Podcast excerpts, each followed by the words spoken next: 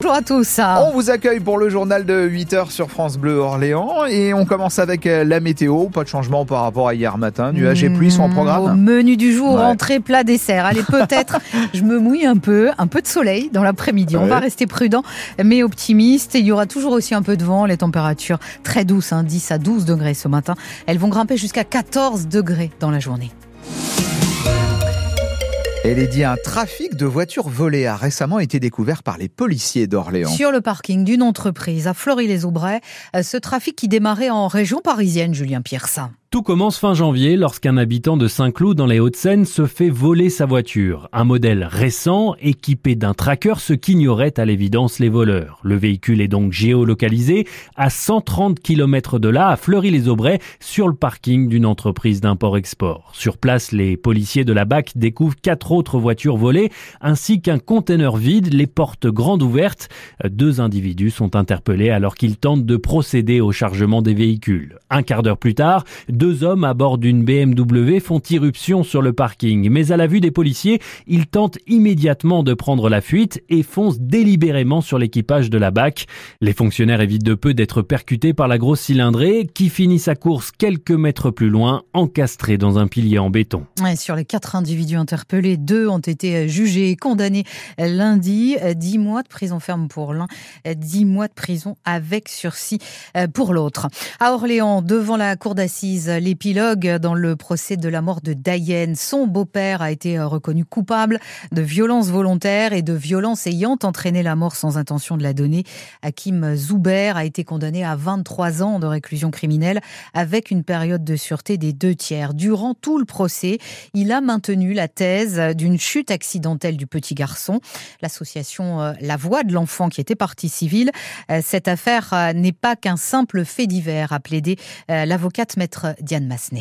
Elle reflète la vulnérabilité des enfants et le fait qu'on ne se penche pas assez sur le problème de la maltraitance infantile. Un mineur meurt sous les coups d'un de ses parents ou de quelqu'un de proche de la famille tous les 4 jours en France et la moyenne annuelle du syndrome des bébés secoués est de 4 à 500 victimes dont un dixième décède et dont les trois quarts gardent des séquelles irréversibles. Donc les différentes formes de violence infantile devraient être une grande cause nationale pour lutter contre euh, ces maltraitances. S'il y avait une leçon à tirer de ce procès, ce serait laquelle? Il y a eu certains signaux qui montraient que Diane était en souffrance. Maintenant, ils n'ont pas été vus ces signaux, notamment à l'école, où quand même la maîtresse d'école s'est aperçue d'un changement et que je pense qu'il faut former mieux les professionnels pour repérer les premiers symptômes préoccupants, signes d'une maltraitance infantile. À la fois plus de formation, plus de prise de conscience et plus de moyens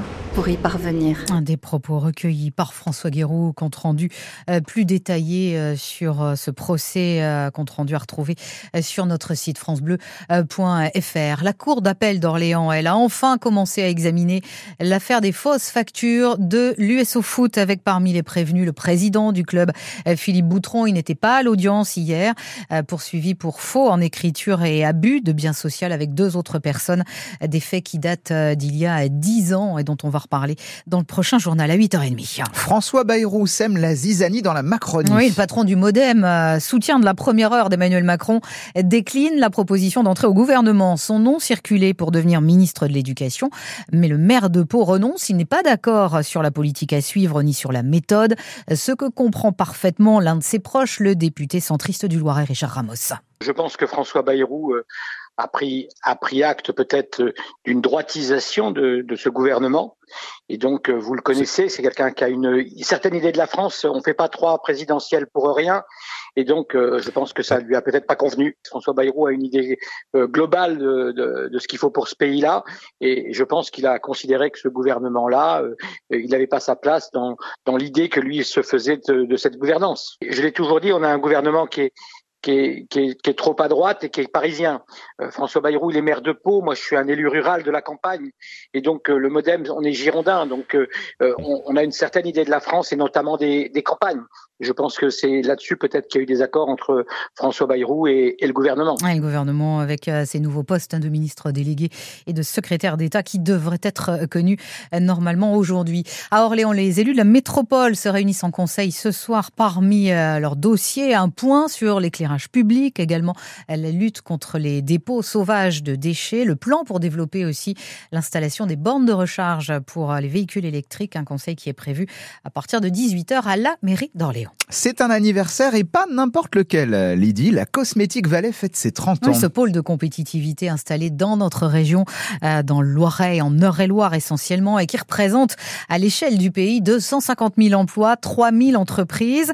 Euh, parmi elles, Green Pharma, qui a été créée en 2000, la petite société orléanaise qui a bien grandi grâce à la Cosmétique Vallée, comme l'explique son fondateur, Philippe Bernard. L'intérêt de la Cosmétique Vallée pour des sociétés telles que les nôtres, c'est de pouvoir créer un lien entre les différents acteurs, de pouvoir fédérer à la fois des fabricants d'ingrédients tels que la société Green Pharma que je représente, euh, mais aussi de mettre en relation avec des grandes marques cosmétiques que peuvent être nos clients, de rencontrer des sous-traitants hein, qui peuvent nous aider, nous accompagner.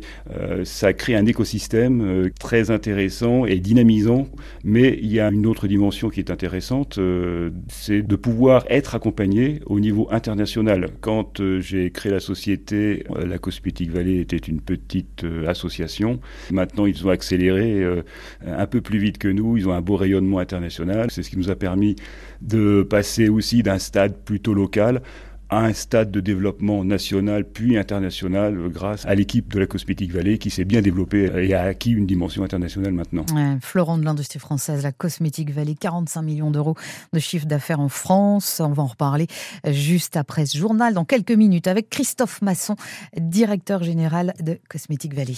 En football, il y a la Coupe de France et elle fait honneur aux plus petits. Le Puy, club de National 2, amateur, quatrième division. Le Puy s'est qualifié pour les quarts de finale en battant la Laval de Buzyn hier soir. Qualification également du Paris Saint-Germain euh, qui a dû batailler contre Brest. Hein. Victoire 3-1. Lyon a éliminé Lille. Les victoires de Nice et de Strasbourg. Dernier match ce soir euh, entre Rouen et Monaco. Et puis la Côte d'Ivoire est en finale de sa canne, la Coupe d'Afrique des Nations. Les Ivoiriens ont battu la République démocratique du Congo. Euh, ils affronteront dimanche Abidjan le Nigeria qui a sorti l'Afrique du Sud au tir au but. Merci beaucoup Lydie. À tout à l'heure avec notre invité.